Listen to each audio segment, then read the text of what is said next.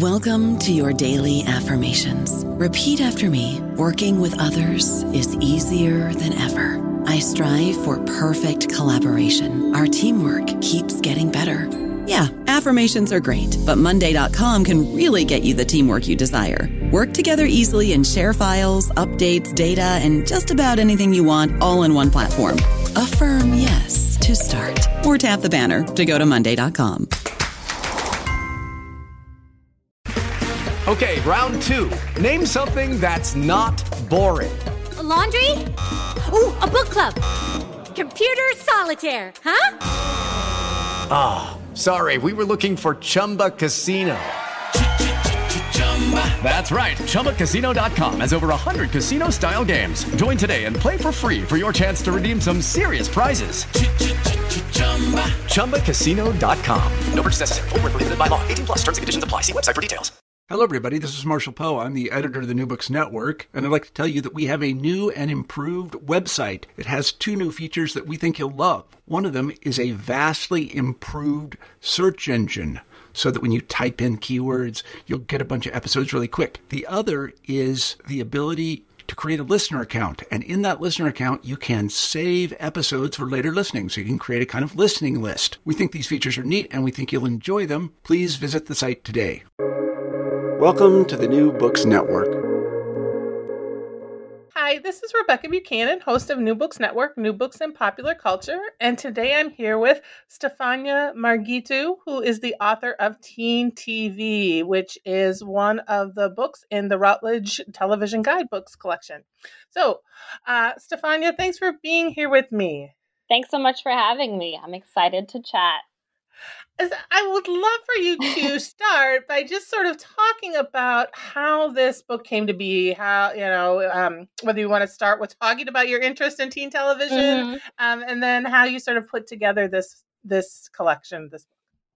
Yeah. So coming from you know media studies um, originally i was in film studies in my uh, graduate degree so one of my first published works was on clueless um, but not quite, you know, um, a filmic, a kind of traditional filmic analysis. It was almost um, a fandom studies, but almost looking at the fandom and how um, both if you were a teen at the time when you were watching Clueless when it first came out, or if you've the different ways that Clueless has been remembered and has been um, not appropriated, but taken up, you know, from like the Iggy Azalea video and at the time, you know, screenings at, you know, the various like Prince Charles Cinema out of London or, you know, some of those Austin Alamo Drafthouses. So it was it was a really nice way to frame this film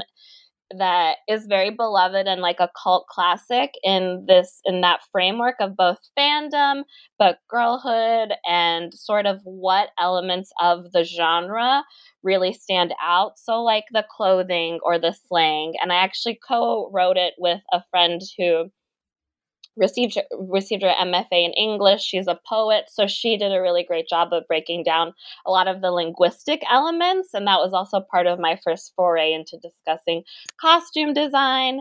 So that book that book chapter laid down a lot of the groundwork for how I approached the the teen genre, and there was um, during my graduate education there was this kind of acknowledgement that I knew the genre from that historical point of view that I don't only watch millennial teen TV because I am a millennial. So we talk about the genre in those ways where you may have watched this genre because you were a teen at the time or it was on syndication at the time and it just happened to be a popular show or again you are a fan of the genre. So it becomes this really kind of complicated genre that it's not just okay i'm a fan of the show eh, but also when you think about the t- television industrial complexities of the complex there's a lot of demographics and a lot about kind of fluctuation about the teen market and how you can appeal to them but also how they they seem marketable and who is marketable. So this class element um, which were the recurring themes throughout the generation um, generational divide in the chapters, um, which is it's not revolutionary that you know I chose to do a chronological book, you know, and d- say Generation XT. You know, it's it's definitely a genre, but I, to me, it felt like with every with everything and kind of the capital D discourse about generational divides and these things coming together, to me, it was a convenient way to talk about constructs of the generation and both in terms of looking at those demographics and those on-screen representations and who's really involved in it and who stays involved. Yeah, um, and before we sort of dive into some of those some of those things, um, you mentioned sort of how you constructed the cha- you know thought about the chapters. Another thing that you do is after each chapter you have an interview with the show right, someone. So can you talk a little bit about that choice as well? I thought that was really interesting um, to sort of not only give us sort of an overview of what was happening, you know, during you know different generations, some of the television that was going on and what was happening, but also then bring us into hearing about or hearing from someone who was part of that. Yeah, and you know that there's I've I've been thinking a lot about interviews and how they're presented in different academic formats and there is something nice about the Q&A format to me because it's a nice way, you know, the the guidebook series as a whole, it's it's meant to be um, for for you know either like freshmen or even new to the genre. Um, I actually spoke with a friend in the UK who, you know, they have their A levels, which is kind of like an AP exam or IB exam equivalent for media studies, um, which she said would be quite useful, like as a as a learning tool for that, because sometimes when you have that crossover intro level, it can either be uh, almost like the senior level in high school or preparing. Um, but to me, that's kind of like a primary source material. So looking at those interviews and they're, you know, they're they're they're long and you can pick apart certain things. And I think there's um there was a lot of luck on my end that I was able to do that as an early career scholar, having done my dissertation on showrunners. Um, it was a lot of time and patience. And as again, as an early career scholar, as someone who is still a PhD, that I was able to get these interviews was is is is both both very difficult and very fortunate, but it also makes all the difference if you say you have a book coming out and rather than a dissertation. And so I really wanted to also have that opportunity because we'll do, you know, sometimes in a syllabus we'll do something like, and here's an interview from popular press that's been broken down or extended, you know, or shortened for all of these reasons. But I think there's something to it that to me I, I wanted to use it as a primary source material and in some ways the book feels shorter like the sometimes the, the work that i've done um, but also that that labor is a lot and there's lots of academic books i, I quite like from television studies like um, horace newcomb's producers medium is a lot of interviews or there was a recent book edited by jennifer holt and i know there was someone else uh, jennifer holt was one of my advisors where it was interviews with professionals um, discussing like different distribution models. So i've always been a fan of that q&a model style and that all of those, uh, for the most part, the contributors were reflective of that generation, I think, as well. Starting with Linda Schuyler, who is herself, you know, uh, in the baby boomer category, but how she was able to use public service television and Degrassi, you know, was was very interesting. But also someone like Winnie Holzman, who has like a very literary background and wasn't really in that mindset, even though we think of Winnie Holzman's My So Called Life as this Gen X show and grunge and all of these things. But that universality too of the being a teenager is also what held up. And the timing of the the speaking of the gossip girl costume designer was also quite nice. And you know with with the show about to come back and thinking about how in contrast it's such a shoestring the the beginning was almost like a shoestring budget when you think of the costume design. Um, and then, of course, I think East Los High is a underrated show, but it actually accomplished so much. But it had a very different distribution and production model. So I wanted to highlight those differences as well. And I think the experts, you know, the showrunners, the creators, the producers, the designers spoke very thoughtfully about those those differences in a way that I wanted that material to be to be placed in that way. So let's sort of start and look at some uh, look at what you're sort of doing the different chapters. So you start with the baby boomers, um, and so can you talk a little? Can you just sort of maybe maybe I should say it this way, ground us in um, like teen television during that baby boomer generation, right? What was going on? What was happening? And then we can get into talking about some of the shows that, right? Um, yeah. So the great, the great, another great thing about that I was able to do during my dissertation is to, and to do archival work and to think about being both if you're a television studies scholar or a media studies scholar or any of those things i i felt coming in that there was a division between being a historian and almost being doing more contemporary or doing more media industry elements. But if you want to cover that i think and again especially because this book has a pedagogical element to it um, but i also wanted to show that it can be done and it was you know, this was an archival chapter. Um, but it was also piecing a lot of things together that we naturally do, I think, in, in research. So it's what was going on when television was this brand new medium and there were lots of remnants of radio, and what was going on when the television market, so including things like rooting the beginning of television advertising was super intriguing because this is the first time you know it's it's taken for granted but this was the first time you know television um, you know would would would would take advantage of these other elements that I think has television has always done to adapt. So there's a there's a teen department store uh, dedicated to youth, right? There's 17 magazine, and there's a lot of convincing folks that tell that teens are a viable market.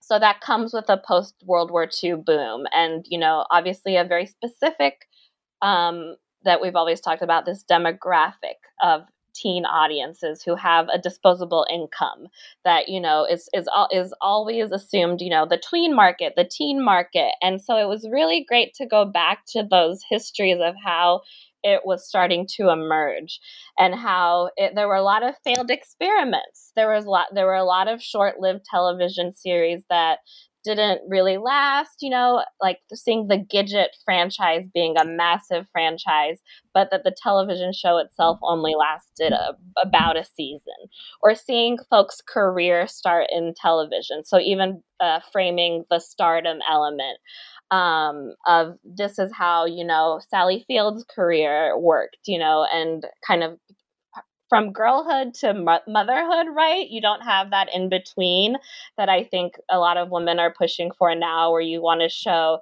being in your 30s, being in your 40s, you know, not just playing Tom Hanks's uh, significant other then playing his mother later on. So even that Sally Field example to me, and I think also with a lot of recent books coming out about MTV, like Amanda Ann Klein's work about that shift in MTV programming, the kind of common knowledge of MTV used to be music videos, and now it's uh, reality TV programming, and music videos live on the internet. And um, looking at the early history of music television and seeing that early segregation that was also reflected in the radio airwaves, right? So that R&B and rock were different and that's reflected later in MTV, but how that was reflected on the screen when you couldn't have um, when there were these regulations where you couldn't have somebody, you know, higher up decided that there wouldn't be segregation on American Bandstand until until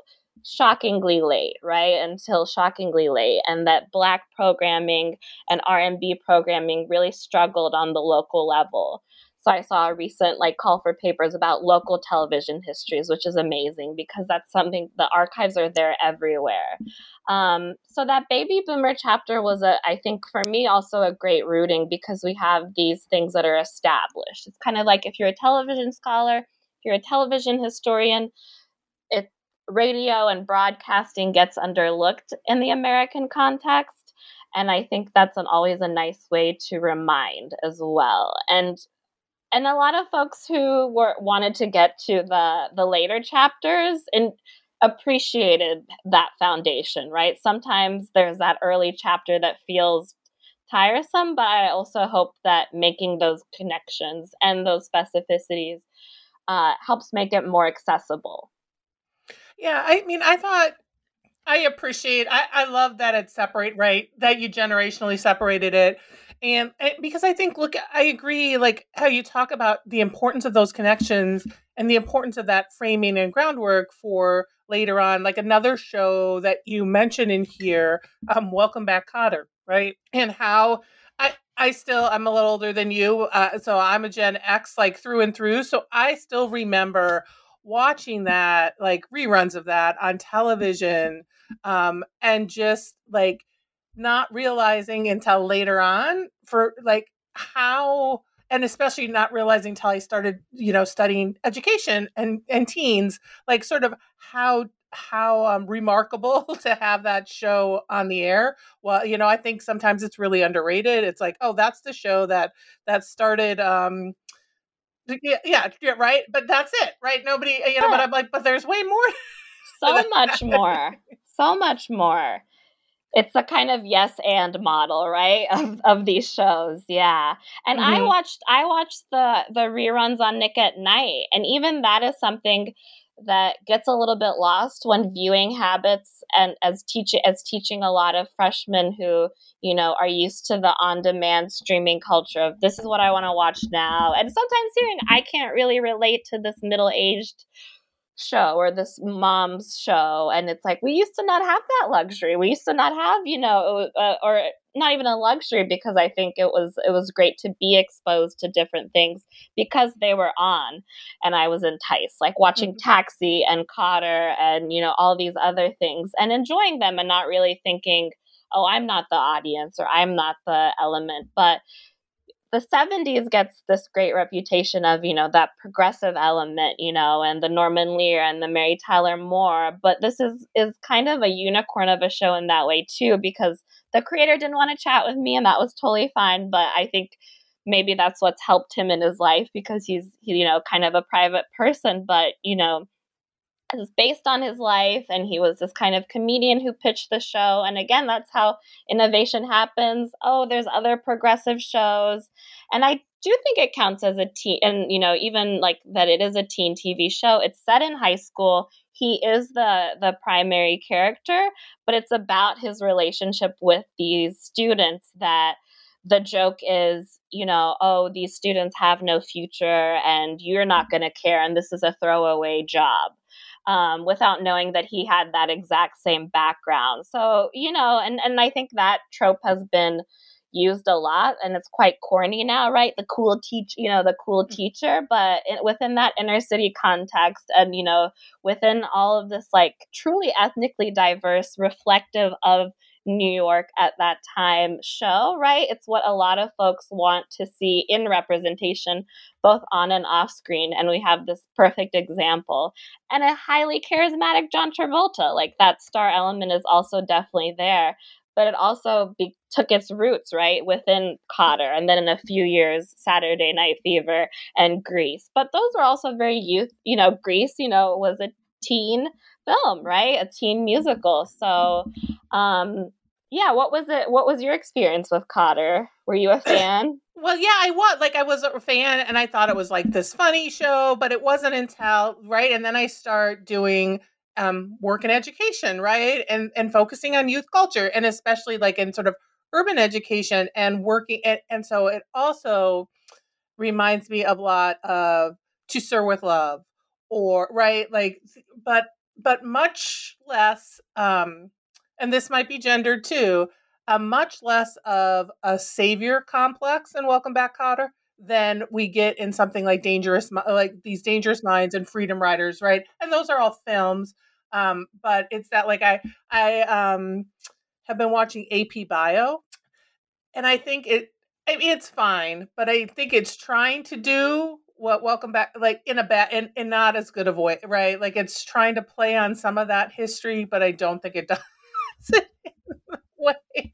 Um and and so yeah so real like noticing or realize it's one of those shows where once you know I watched and it was funny and that's great but then when I start to rewatch it when I get older, I'm like, oh, this was more than just funny, right? Like this was doing some really ground, right? You talk um, a bit about Maude, like different shows, like Norman Lear, and you know, and Norman Lear comes up often and t- like his importance and what he was doing. But I feel like this is similar in that it was sort of pushing back, whether it wanted, thought it was going to or not. It mm-hmm. pushed boundaries, right? Mm-hmm and it was like it was is again the humor was there the both kind of slapstick traditional sitcom humor but it but yeah again it, it, it and again that i that it like was paired nicely with a, uh, cheers or taxi in terms of kind of like this again a, a very rare blue collar class right? Again the brits do it a lot better the canadians do it a lot better american television and class is a very is is not has not been a recurring theme unless it's the upper class unless it's a lifestyles in the rich and famous or almost an exploitative uh, nature. So yeah i do i do hope that those those that makes it it worthy for a revisit in that way. And i almost sometimes say it's a good teaching show um, because it does hold up a lot of these elements that we look at and that it was placed in a, in a, in a high school specifically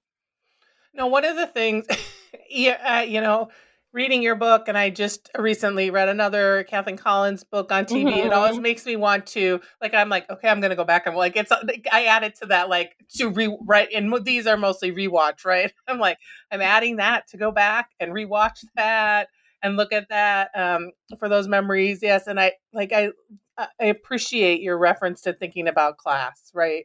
Because we often don't uh, that middle club you know we roseanne and roseanne had become really problematic recently um, but that was one that did that well and so it, it's nice to sort of see that um, and i think we saw it much more in the 70s and maybe mm-hmm. even in the 80s then yeah and it's difficult with teens because you do want to have this idea that a, a, the class of the teen might change, but we know that's very, you know, the, the, in college, right? So even having that specificity of, you know, and it had to be a Cosby spin up spin off a different world. So it was a college, you know, series, and only by the second season when you have Debbie Allen in charge, and that's also an argument I wanted to assert.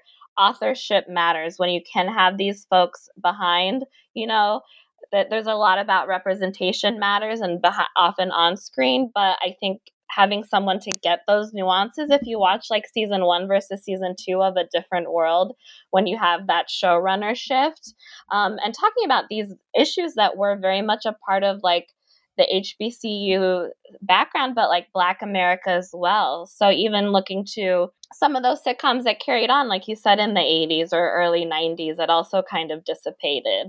Um, but actually dissipated, I think, because of quote unquote different iterations of quality TV.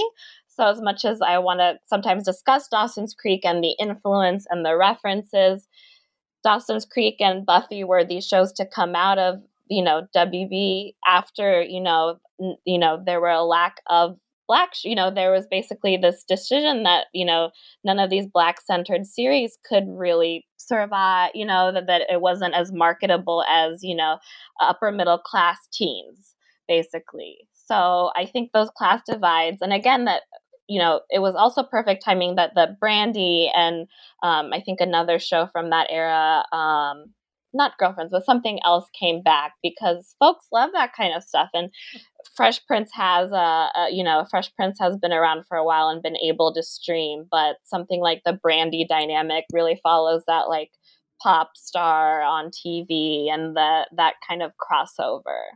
Right. And and you you know you start we're talking about the 80s a bit and that move you know and thinking about class and that moves us into i think a lot of the gen x tv right? And i am squarely you know in the middle of gen, you know gen x through and through.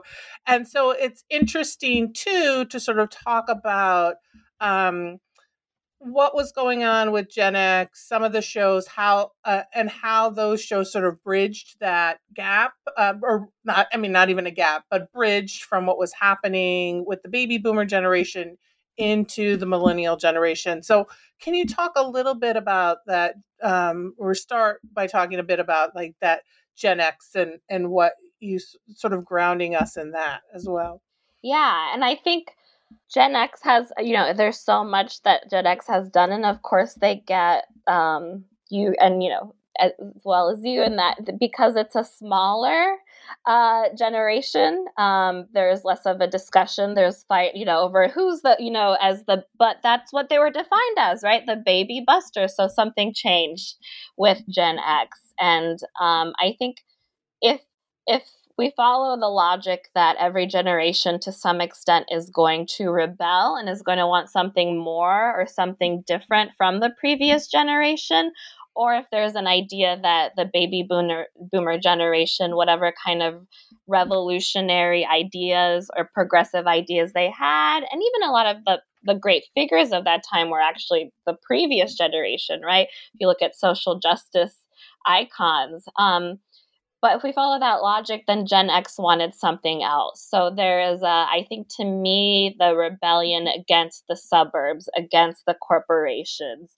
And of course, I saw that in like a bite sized way as a millennial. So I talk about the film Reality Bites as this like um, very, you know, a kind of Hollywood film that does um, place it in very neat and tidy ways. And obviously, it doesn't cover everything, but as an introduction, right? And when you could be watching Slack, you know, Richard Linklater being involved somehow, you know, at the time in the actual communities that were going on.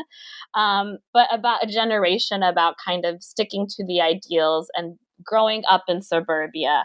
And this is, and again, the, you know, thinking about, I always compare reality bites with and again because films sometimes have a have a more popular not like more conventional knowledge like the big chill right? So the big chill folks love the soundtrack. Folks love this kind of i call it like a late stage growing up film when you you know uh, something horrible has happened right? A loss of innocence. Your your college friend it's it's a michigan alumni um, has committed suicide. They meet up for the weekend right? They're in this weird adult phase um, where they have, you know, Jeff Goldblum writes for People. They have, you know, traded in drugs for, you know, granola, you know, Kline's character. Um, so I think about that in contrast to what Gen X was going through at the time, where they saw their parents kind of change these values for socioeconomic security, for these different elements and that gen x while what right while you're still a teenager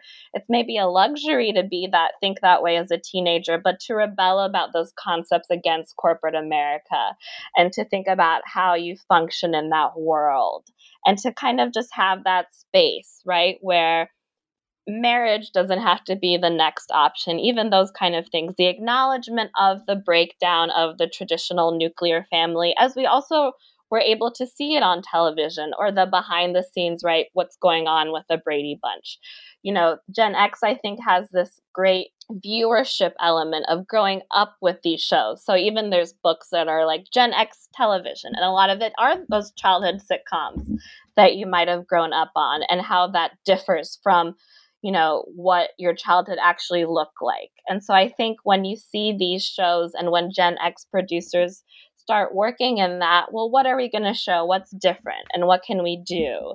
Um, so even, you know, placing, you know, kind of coming off from the 30 something uh, production line with um, Winnie Holzman working for, for that show and then being asked to do this show and wanting to do things like, I want this to be set in Pittsburgh and I want Claire Danes because she is a, a, teenager, even if that means we have to change the you know production element because of child acting, and you know, but keeping the theme of what is it like to be a teenager, right? So that her parents knew each other as teenagers, and one was popular and one was a nerd. I mean, this has defined so many shows. Like I just finished Cruel Summer, set in the '90s. There, so much of folks' identities is rooted in what you remember from either your childhood, right? Whether it's like the psychological element or how you came into this world, right? I was a popular kid who, you know, whatever. I was the nerd who didn't get picked. And this is what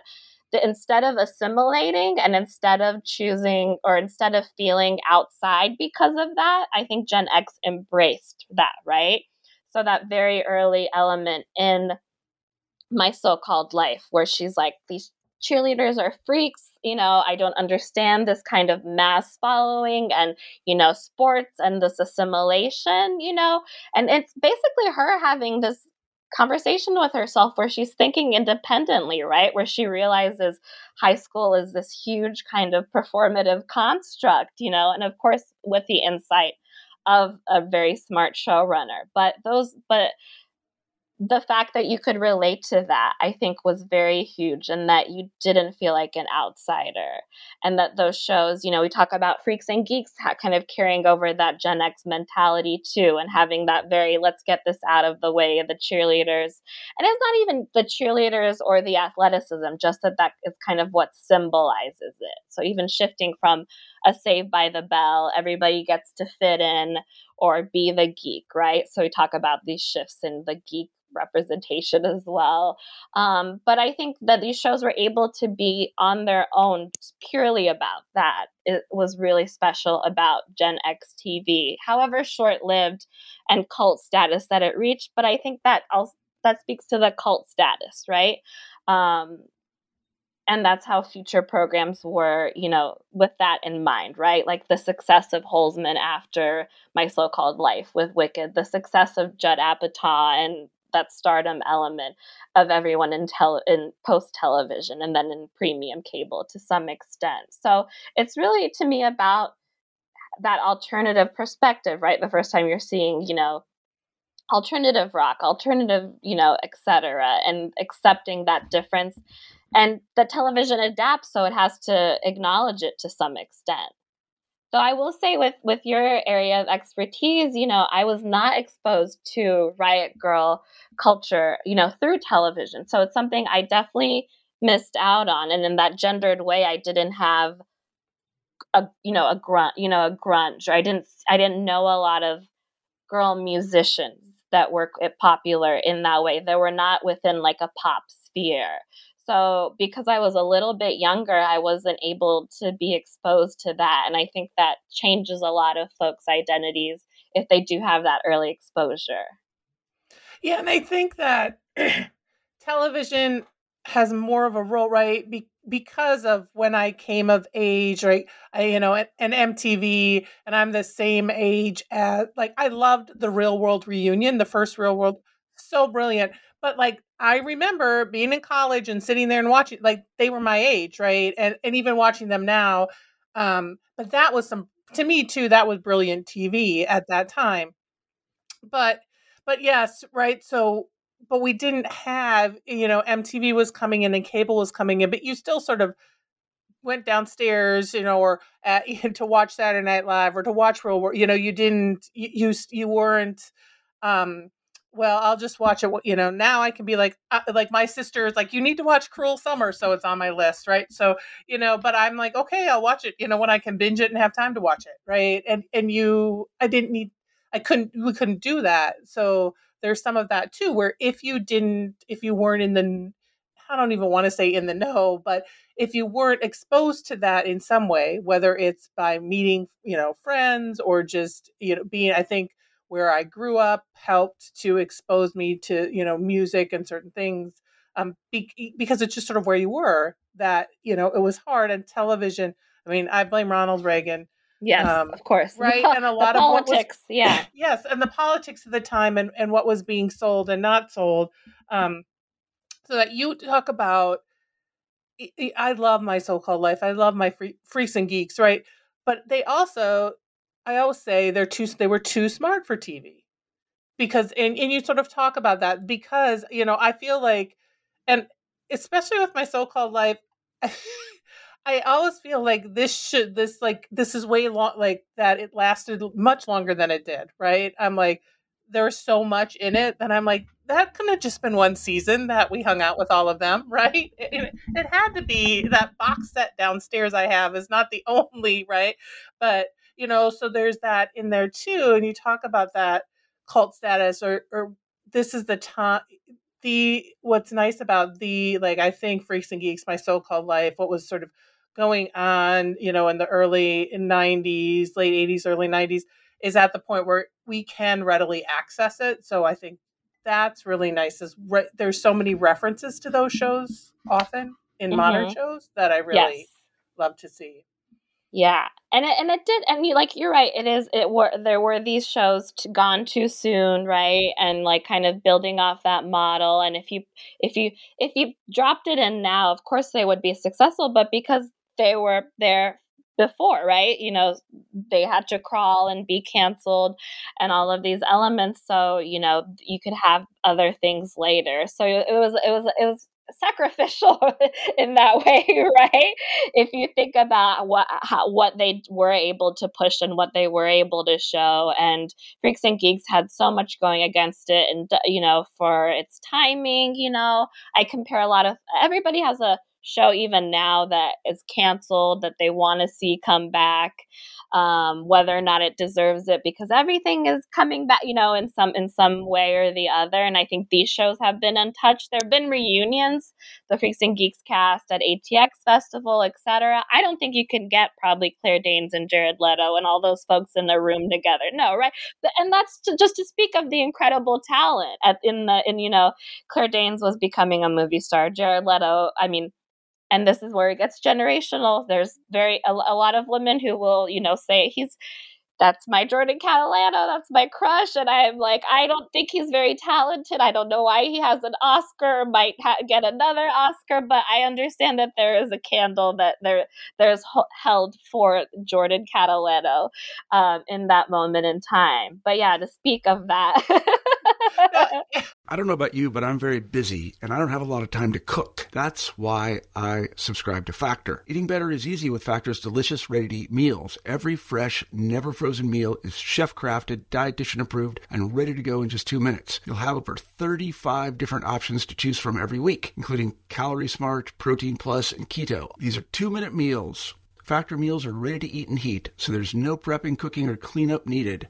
They're flexible for your schedule Get as much or as little as you need by choosing your meals every week. Factor is the perfect solution if you're looking for fast, premium options with no cooking required. Sign up and save. We've done the math, and this is important. Factor is less expensive than takeout, and every meal is dietitian approved to be nutritious and delicious. Head to factormeals.com slash NBN50 and use code NBN50 to get 50% off. That's code NBN50 at factormeals.com slash NBN50 to get 50% off. I laugh because I who is it? Somebody has an essay that basically talks about that same role of um, John Cusack, right? So like, and I cannot think, and I am kicking myself because I should know the essay, right? But that idea, like, that's like, yes, right? Like, I have my John Cusack movie that I can go to, and we can't skip over 90210 right? Like right? So in that chapter um but like so there's all these that are short lived but then there is um 90210 and growing up in minnesota you know i also love like right? Like so there was the whole that instant um you know lo- appreciation of some of the things that were happening in that. So and that show right that lasted. So can you talk a little bit and it's and it's really fascinating sort of to see where um, some of those actors what they're doing now and what they've gone to do. So I'd love you to talk a little bit about 90210. Yes. So I actually spoke, I don't think I can talk to like specifics of the actual app, um, production, but um, I spoke to a documentary crew, and this would this will be right up your alley. Uh, post Reagan, um, the kind of uh, post Reagan television and how that was reflected in youth. So they were quite big fans of. Even I talk about it a little bit, but Party of Five because I see that more as a um, a family show where you can take out all the adults and kind of make you know different variations of Gen X serve as a parental figures that kind of like let's get the parents out and this is how we're going to do it. But to me 90210 obviously they had you know spell spelling aaron spelling at that time was gold right? So he had love boat all those previous shows that were so successful and i think it is it is uh uh, I wouldn't know, but it is a very difficult feeling to have a success every decade, right? To, uh, to have Charlie's Angels, Love Boat every decade, and to see something shifting in television, and to look at your teenage daughter Tori Spelling, and to see MTV coming, and you know different things coming about because MTV was early '90s, Fox started in you know late '80s, so that there was a tide in television in that way through a new network, through cable, because television, commercial television, for profit commercial television that would thrive was a very successful endeavor. And so the point where you aren't sure what to do, and if you aren't making a hit show from from you go back to the drawing board and you look at other elements and i do think there was even an element with saved by the bell Saved by the Bell, looking at sitcoms, uh, Fresh Prince, right? To me, I'm always like, there's you have to acknowledge that there was a show called Fresh Prince of Bel Air before 90210, because to me, 90210 speaks is it's it's marketable and it speaks to okay, here's a Midwestern family that gets, you know, like not Beverly Hillbillies, but you relate to the more likely America, right? Is going to relate to some kind of you know, like Victoria Johnson talks about heartland television, right? So we think about, you know, that mythical suburban Midwest family and demographic. So that's the Walshes to a T, our like family that we start with. And that they're taken out and taken out to, you know, what folks started getting exposed to, right? So lifestyles of the rich and famous, all these elements, celebrity culture booming, um, and so you're able to both still still kind of stick to that um, what I consider this kind of like value system that the the Walshes have, um, but you're able to show a lot of sexy material and kind of material that you would previously not be able to show, like losing your virginity, right? You know, there was so much um, uh, kind of behind the scenes elements of that episode of showing a girl losing her virginity on television. And that summer the backlash of some you know well what can we do? She has to break up with him. She can't be satisfied right? Um, she can't be happy that she lost her virginity to this bad boy and you know it's moving too fast. So um, there's still that kind of PSA element, that like public service announcement that I think teen viewers always see through, right? But because everyone was so good looking and because there was cool music and they kept all these things, right? If you do have those elements that still feel authentic to a teen audience, and if you still have those dreamy, you know, like Dylan and your bad boys, then it's gonna sell.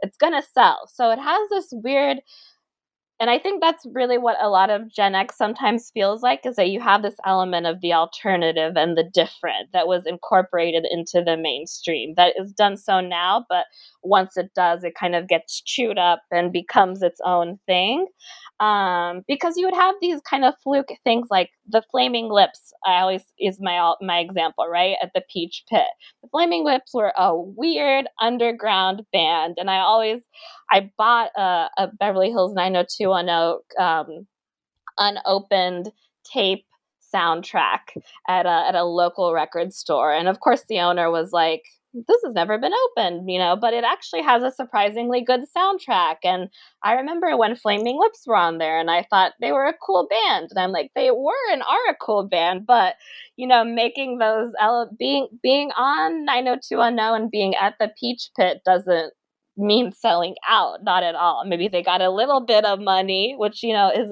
isn't bad but making these kind of decisions and having those crossovers those those like corporate america independent you know and but then having this beverly hills being somehow in between that right?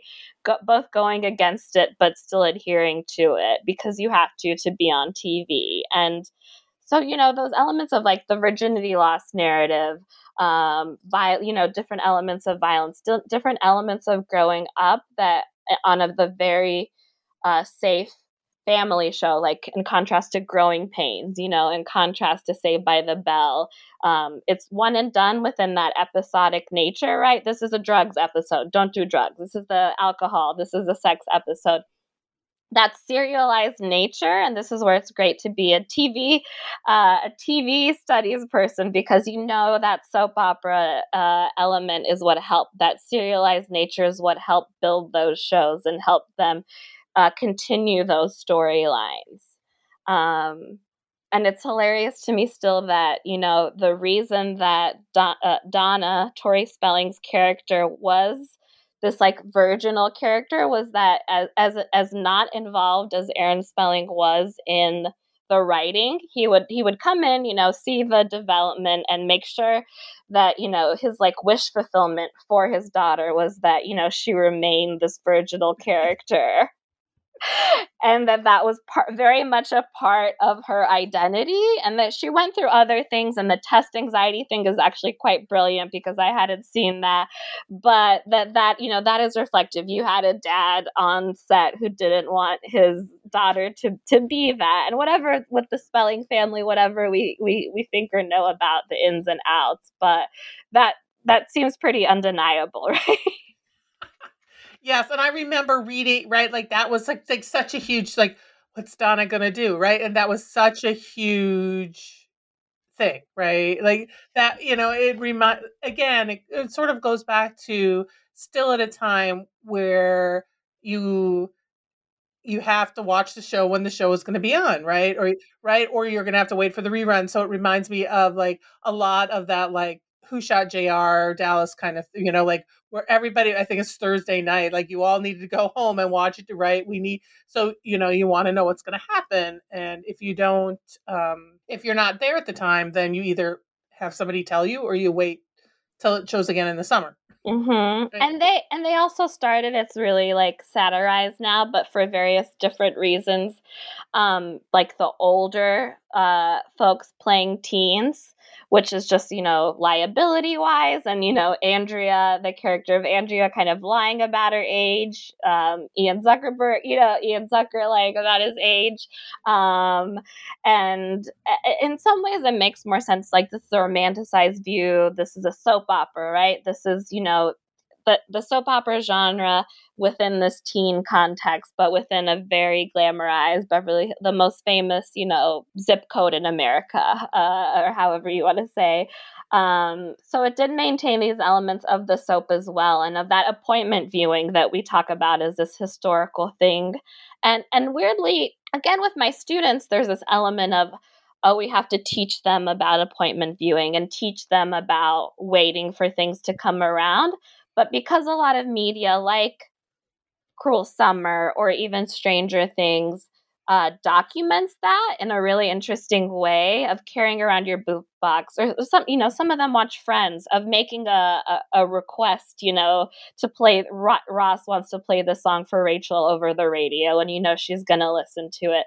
They actually have this nostalgia about it because as much as we there's like oh there's an addiction to social media and instant gratification they want to know what that feels like before because it's very different to them. And there are a lot a lot of my students you know want to take those breaks or want to engage with like old old quote unquote old media. Um want to want to want to see what this record player feels like want to see the typewriter. Um and part of it is aesthetics and a little you know a little you know, at surface level, but I think the folks that are interested in it, because teen culture is also a material culture, right? At what every teen's bedroom is not going to look like a, a, traditional bedroom. So they want to have these things around them. Um, so in the digital world, what does that look like? So that's why I think a lot of it is returning to, you know, the 90s, I suppose, like pre. Um, pre-internet technology um, and because 90210 was able to last for a decade. Um, so there was that growing up element. The college years weren't as awkward because they weren't as reliant on, you know, that element and you still wanted to see them evolve. Um, but still quite, you know, but still quite different than your freaks and, you know, I mean, and obviously before, um, and before my so-called life, 89, 90, um, but it does have this role where I, I am sure that it became so popular that it wasn't you know and it's gendered too because probably you know there's more of a, a, a young girl audience Um, and that's because it is a soap, and that's when you have video game technology. So you even look at, you know, a movie like Boyhood, and that's like the whole history of of kind of you know, if you look at him growing up with video games, and that young straight boys didn't have, you know, TV in that way. Um, that changes a little with the OC and some other, you know, programming and, you know, it being masculine masculinized, but it, I think because it is um, understood in that way, you know, or having a character like Ricky on My So Called Life and thinking about, you know, this side character, but that he was queer and homeless and, you know, kind of essentially non binary, you know, even if that wasn't really a term used at the time. And now you have other shows like Cruel Summer. I get it. I'm gay. I'm black. I'm in Texas. This, you know, like almost have to be very self aware of this is the 1990s and this is what like, I have to tell you about this context but then you couldn't say it out loud you had it was it was quite uh he had to remain this ambiguous character and and thinking of sort of sexuality and sexual identity and and sort of moving from Gen X even into millennials, there's this idea like especially for some reason we we're getting better about it, I think, in popular culture, but we still are in, in American culture, but we don't like to think that kids have sex, right? God forbid, any right, or, or that they're even sexual beings in any way, shape, or form. So, right, and, so you, so that sort of starts to move and I, don't think it perfectly changes but it, it, we move closer in, in the united i should say in the united states right? And other countries they actually understand that kids have sex people have sex. Or not only children have people have sex right? Um and so uh, can you talk a little bit about how you sort of what of those you know not only having sex but being sexual beings right? Whether it is like this um hetero- heteronormative sexuality or having more ambiguous um, or being part of the lgbtq plus community um, but how we see that sort of changing as we move into millennial television and then into our you know television to our or um, sort of Gen Z TV. Right. And there is, you know, I quite like Ron Becker's, you know, post closet TV and thinking about different ways. Although, like, uh, you know, in hindsight, we definitely look at that through, again, like a heteronormative gaze that, like, different ways of, like, gay sexuality has been accepted in the mainstream based on the comfort level of of the straight audience or the straight creators or the straight executives like your will and grace kind of kind of character who you know or you know even i think in modern family the couple right who you don't see them as sexual beings right? Um maybe i think they were they did it later but the camp you know it's quite they're quite um you know so the to me that's still a problem and i agree um and i think with um, sex selling it becomes difficult and i think this this uh, britney spears um, revival and like re-understanding of the pop star and what it means to be a pop star and to see a child grow up on the screens and have to answer these questions. Obviously she was a teen and we knew her age but it becomes um, problematic to show you know and like you even mentioned the reaganism of it but the conservative nature of American television versus sex selling or the kind of puritanical ways that we avoid sexuality, I think, or avoid teaching teaching sex you know like you said um, in school in an educational format. There's no you know degrassi or skins or public service program you know I don't know if that's Sesame Street's job. I know they've done a lot for children's television, but you know, I don't know if they're they would they would be at that point. I don't know what kind of public service broadcasting or what kind of national sexual education we see because we see it more on the other end or we see you know abstinence only me growing up in the south and the ways that the ways that's done. So um, another reason why i actually think it is it is smart to hire adult actors if you do want to show the, those kind of sexual awakenings and sexual elements um, and if you do want to show the awkwardness or if you do want to show the growing up, you know, you follow a show for a few years and you see them coming of age and it goes hand in hand. But yeah, I do think um, and and this is where millennial TV becomes even more interesting to me because there used to be this element of the the divide and the the relationship between American TV and British TV is obviously so strong and the different ways we borrow from each other. But when I think it comes to teen TV, what I was reading a lot was that um, a lot of Brits were watching Dawson's Creek and 90210, and that's why you know I stick with American television and the American teenager because I think there's something to be say about that people want to see the American teenager. And that has been like that is what is thought of as a teenager. It's so closely re- related to that post World War II but also that 80s that 90s throughout time when you think about the American teenager. But I think when you started to see, you know, a, these British shows that were able to show kids engaging in sex. And once we have these patterns where we can watch skins on Netflix and we can watch, you know, we have more access to these shows than we would have before. Um, and that you can directly see that this is what the audience wants to see, right? They're kind of tired of these previous models um, because they've already seen it be challenged in other countries in other ways. And so this like kind of cross generational um, transnational element is starting to to take light you know so it's also that the oc was influential in other places and that again i talk a little bit about like the californianess right from gidget to the OC, to different new shows a set in California. There's the suburbs and there's the California of it as well. Um, but I think you have, yeah, you have to answer to that. So it's an uncomfortable change and it's a market change. And again, we've seen how a show like Skins did not succeed in the US um, and because it was too too sex too much emphasis on the sexualization, right? Um, without any of the content and the story and the buildup. Um, so I think that is where um, you can't just kind of take that format, you know, because it's always funny. Skins is skins in the UK context refers to kind of like that loose tobacco paper that you use to make your own, you know, whatever kind of smoking device you want to use but in the US version that's it's taken quite literally but you know and it's and it's a play obviously.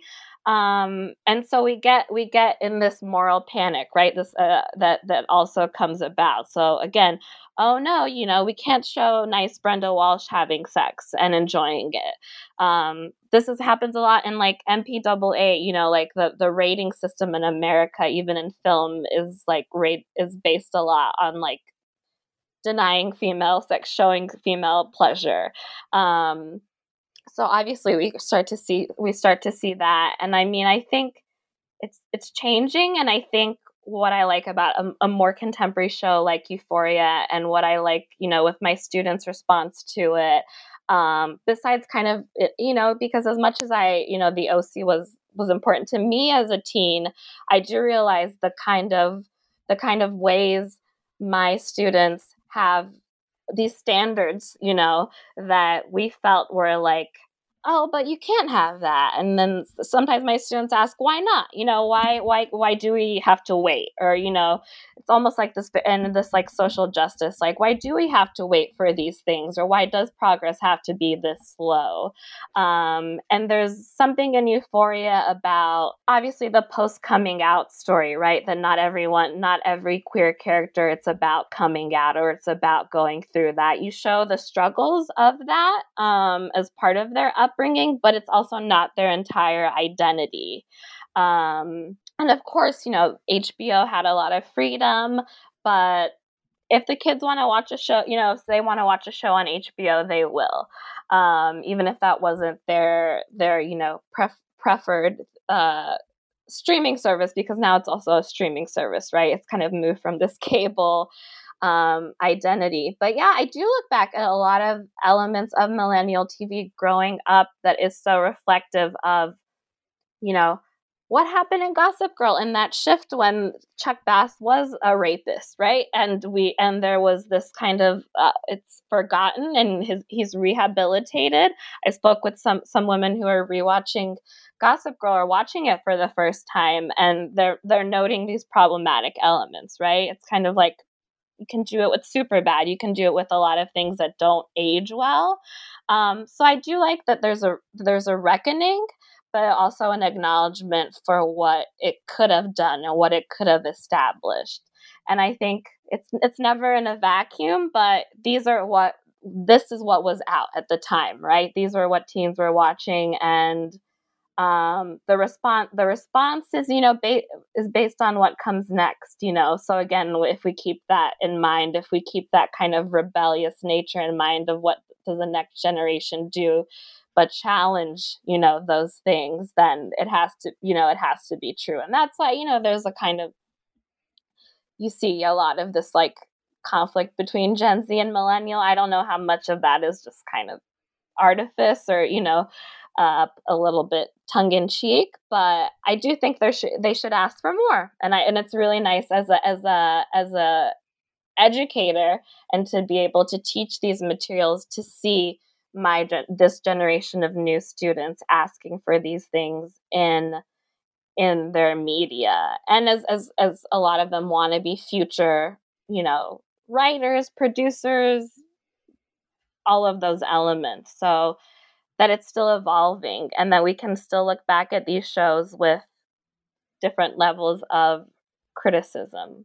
Yes, and, and I appreciate how you talk about because some of them don't age right. You start, uh, you know, I even have these conversations with my friends where we'll be like, "Let's show this to our kids," and sometimes you start to watch and you're like, sometimes it's good and sometimes you're like we we you know we'll have these did you remember this plot line? And i'm like no i you know like or you know it's one of those where you have to pause and have a long conversation about what was going on during that you know what was happening um and really thinking and i sometimes wonder if these shows like Stranger Things, like I haven't watched Cruel Summer yet, but a lot of these shows where it's like we're gonna go back to the 80s or go back to the 90s is this way of saying if we could, this is what television should have looked like, right?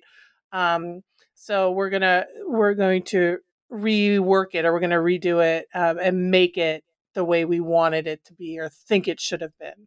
Yes, it's this like cover. It's this cover, and I don't like that Cruel Summer uses mostly some use usually uses cover songs of those. Um, but I think it's an interesting statement on the fact that it is trying to do things because I find myself thinking, and Freeform does have this element of almost pub, not, not quite public service, but a little bit of like knowing that they have a younger audience and knowing they put trigger warnings on there and that they have there's a kind of responsibility at the same time um, that i that i think was previously either too stressed in certain episodes right again where it can all be solved or or you know it you know or it was just kind of pushed to the side to a side character because one of the early episodes of 90210, there's a character with AIDS that comes and speaks at the school. It's not a main character.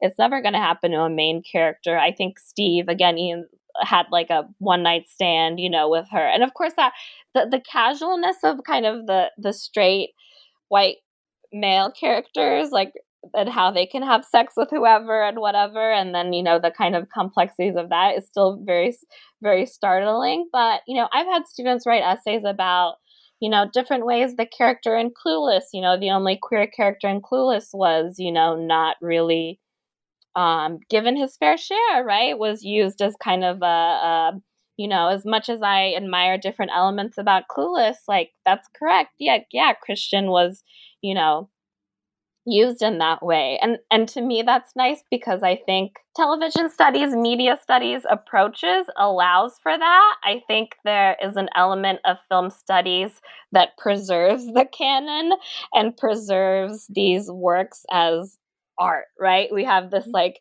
and that we can't critique it because it's art and because it, it did this thing. And if, and i think as television obviously this is rooted in like us you know having feminine you know feminist you know work and you know critical race work and being kind of doing engaging in this there's less of that need to preserve some kind of television canon um i think i hope you know even though i think there's lots of girl boss gatekeeping involved in that as well. But um, yeah, I do want I do want those I do want those kind of critical reflections, and, and I'm I'm sometimes surprised by those generational differences. So it does keep you right, and that's that's what teaching to, to me should feel like when we are engaged with students like that.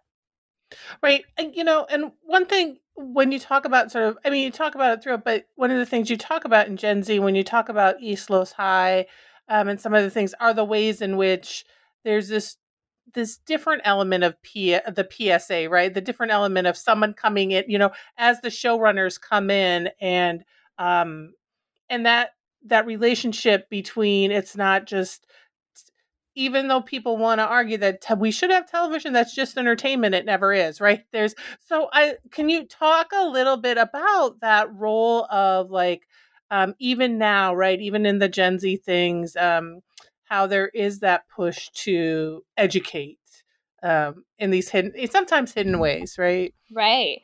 I yeah and, and i mean the history of east los high the, the, the first season did not have any kind of backing from any kind of American traditional um, studio or anything like that, and that it came out of this public service, you know, and this model that they def that I think they did a brilliant job of kind of um, taking from the origins of this nonprofit and the different ways that it is educational. Um, and this is where we talk about different elements of media literacy. So a lot of of those shows they've they've traveled to different countries on this educational level um, where they do sh- they would show it to children in you know health classes or something like that um, and it's not meant to be purely moral panic fear based i think i think there was so much fear based um, educational media that um, was quite stressful, obviously, that would be shown in health classes here. Um, I know it varies here, you know, region, city. Um, but I think it's do, trying to do the work that wasn't done before, kind of what you, uh, you know, almost like revisionist. Like, what did we not see last time? What can we do to change? But even, you know, the East Los High you know, talking to Kathleen Bedoya, she did so much outside work that is, again, not sexy and very academic, right? Where you look at, you know, these statistics and you hire these, you know, folks in psychology or in, de- de- you know, development, right, as consultants.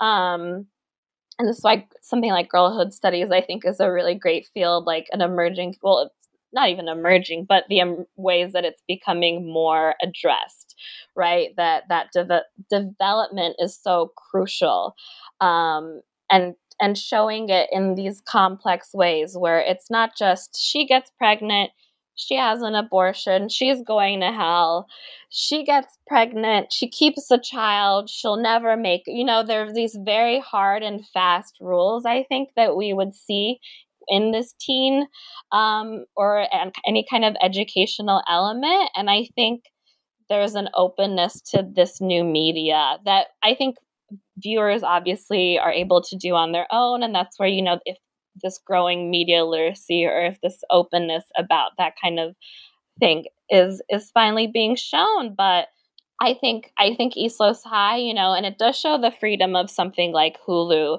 um, and how they were able to ha- have certain things on Hulu once they did work with Hulu, and how so many shows since then, you know, like The Fosters and the Foster spinoff have done this work. So actually, there's lots of interesting production models and interesting um, ways of addressing this and feeling con- you know socially conscious um, based on you know starting with the studio now or starting with the development and who's a part of it.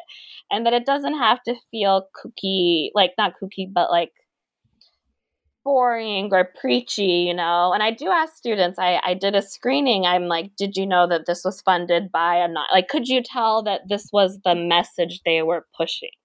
Um or and i'm like well and there's really not that strong of a message besides encouraging you to, to to have an open mind and open perspective about these different nuances.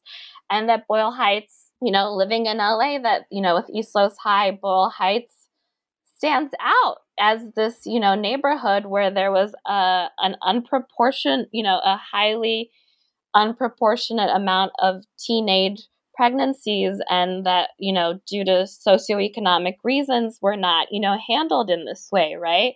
Um, and that you know they they they moved to think about the geography right? So i am really loving like ge- the the geographical specificity of shows even something like Mare of Easttown um, and kind of thinking about oh Yes. I, I, I, it was I lived in Philadelphia for a long time. So, and for many reasons and I love the mystery like detect like uh, like yes, all the nods also to prime suspect like the whole thing made me so yeah. happy and there's a little bit of a youth element in that too you know there's a strange push you know of these bands you know called pussy mannequin and there is there were jokes on twitter about that that's a fake band name but it's actually a real band name and like different ways that those youth navigate within this working class um, neighborhood in this in South Philly, right? Um, so even different ways, like East Los High was thinking about it. Well, what if it would look very different if we did a show about sexuality in Mississippi, in rural Mississippi, in Boyle Heights,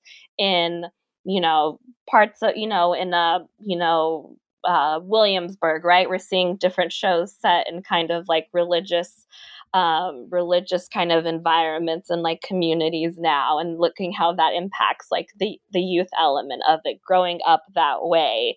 Um, even in orange is the new black there's like a rumspringa flashback that i thought was super intriguing because you don't understand to have that that background you know in mormonism and that like that kind of um, shift and those changes in life but it's it's a different world you know it's a different world in different parts of america and we're a huge country and it's not just LA and it's not just Gossip Girl New York, you know. And I know those are, you know, different traditions and different values, but I also think the regional specificity and again, it Boyle Heights is Los Angeles. So even revealing that is is was very nice and starting to see those shifts. So we've been talking for a while, and I could probably keep talking for forever uh, on TV.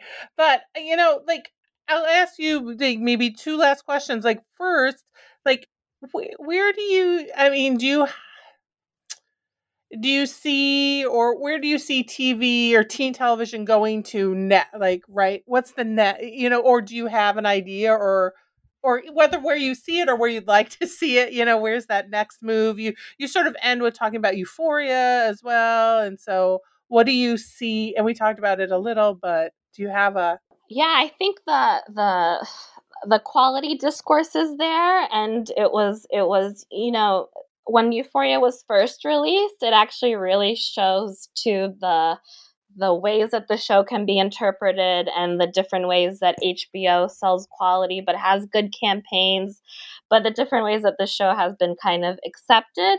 Um, and Zendaya being the youngest Emmy Award winner um, in in her in her role, right? And seeing that you know two years later, how the show is kind of like already starting to have a different reputation than the initial this is not what children are like. This is not, there was, you know, this reaction to euphoria that I realized um, when I'm, you know, I had, you know, that summer before my last semester in grad school and the way teens respond to it and even like the pace or, you know, that kind of social media element where they're like, this is not again, and it feels again what we see at the beginning of these responses to the moral panics. This is not something that we asked for, or, you know, when we were children and we were born like this, right? We are trying to grapple with it ourselves. You know, if you go from like a Bill Clinton, let's have a computer in every room, you know, and then you go from like a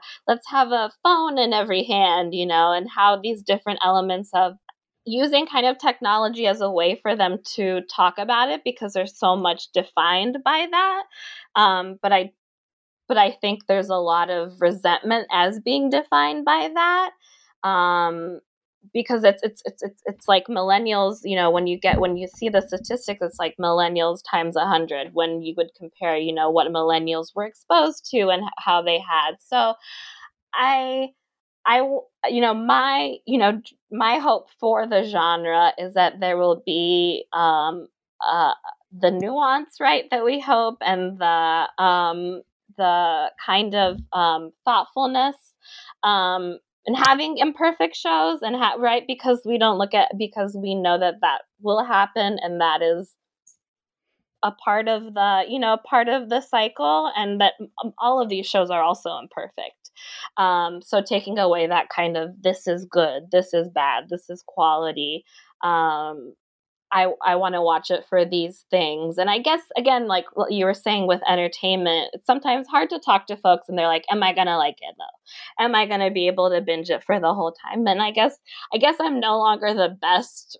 I guess I have to know that person and their style and their taste, you know, to a certain extent. And I'm saying, well, what are you, you know, what what are you expecting? What do you want out of it?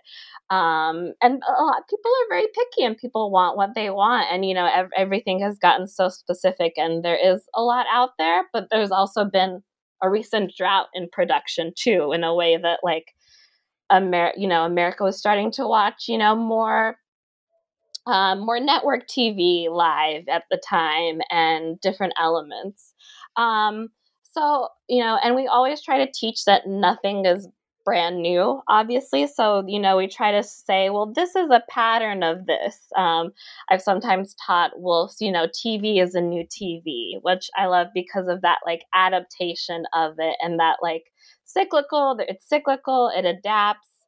Um, and things and you know these elements will come back and be you know and you would never have thought that these unflattering huge clothes you know from the 90s are now you know looking this way. And so even you know those kind of trends are quite surprising sometimes but i think it's ever evolving.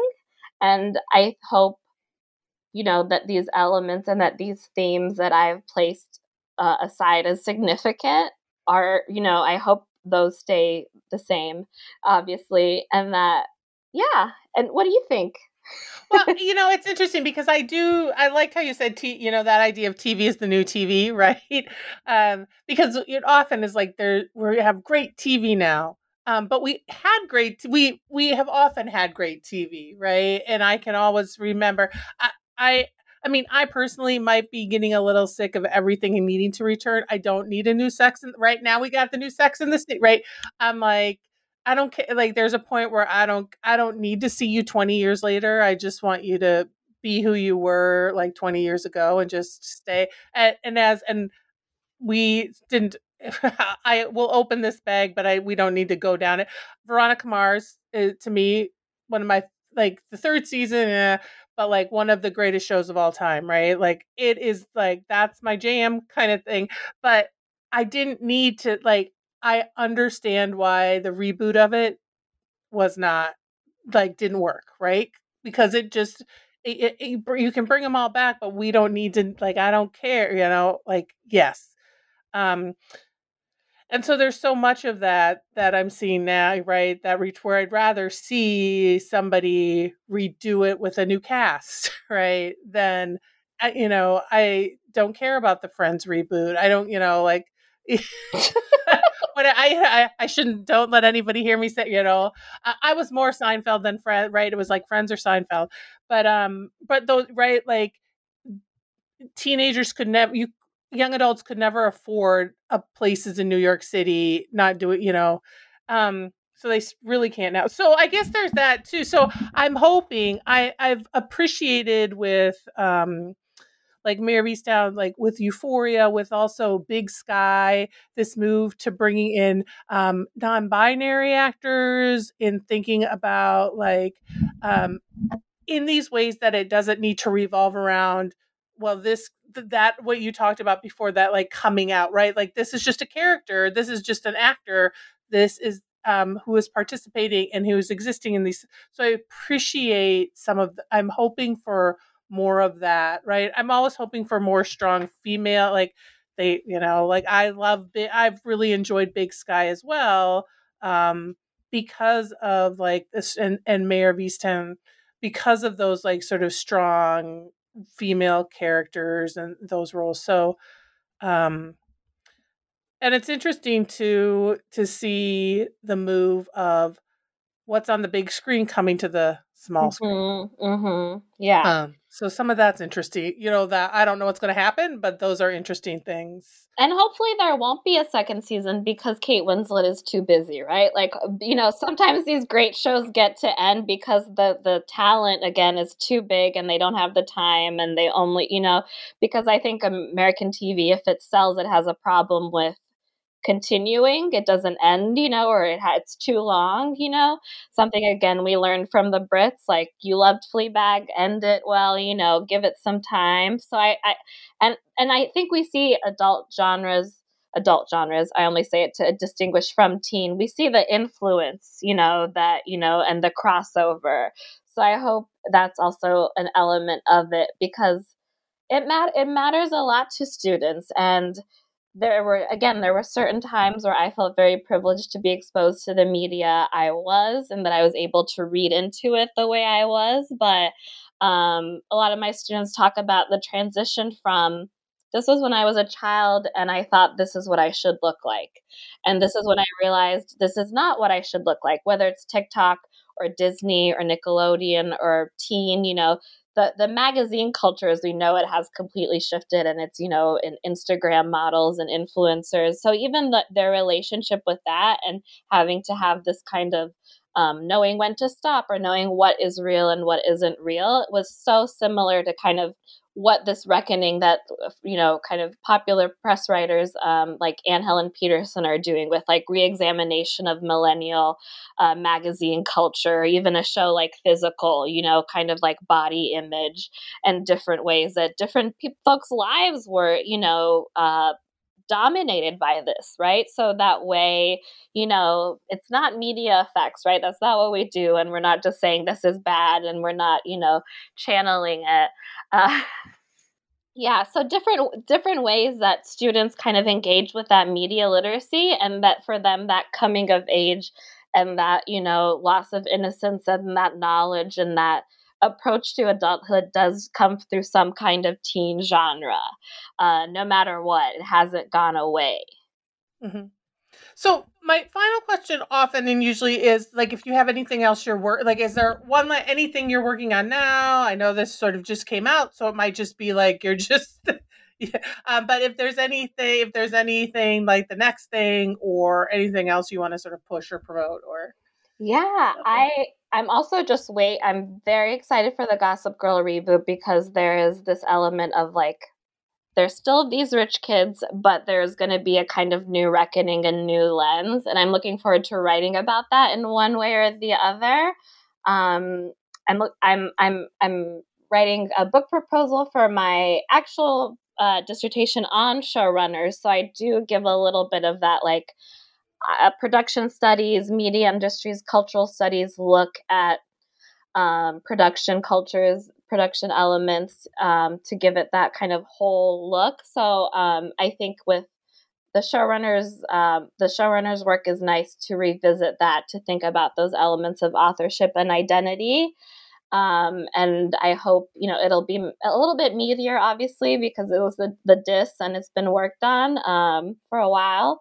Um, and so that's exciting. I'm I'm working on some projects on um, the um, re-evaluating the the different ways we've talked about the feminine masquerade and um, Angela McRobbie's fo- post-feminist masquerade within this digital context that I think has really uh, changed and impacted folks and sort of discussing those ways that you know youth are are engaging with these platforms. Um, and so it's it's a, it's a continuation of the my teen and youth media interest and i think it's, it's a little bit feels more in touch with you know seeing act, what what they're doing because there's there's so much that they do with television in terms of engaging but having so much so much great feedback from students about these pivotal moments in their lives and wishing that they had that education or that media early on is really nice to see that they, they they just wish they had it a little bit earlier or in a little bit of a different context. So pushing towards that youth media and that analysis, I think. Awesome. Well, it's been fabulous talking with you. Thank you so much. Again, this was Stefania Marghitu, who is the author of Teen TV. Um, thanks for talking with me for New Books in Popular Culture.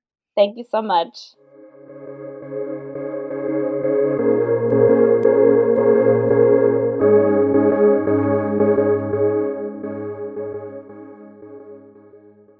Is Ryan here, and I have a question for you. What do you do when you win? Like, are you a fist pumper? a woohooer, a hand clapper, a high fiver. I kind of like the high five, but if you want to hone in on those winning moves, check out Chumba Casino. At ChumbaCasino.com, choose from hundreds of social casino style games for your chance to redeem serious cash prizes. There are new game releases weekly, plus free daily bonuses. So don't wait. Start having the most fun ever at ChumbaCasino.com. No purchase necessary. VGW. Void were prohibited by law. See terms and conditions. 18 plus.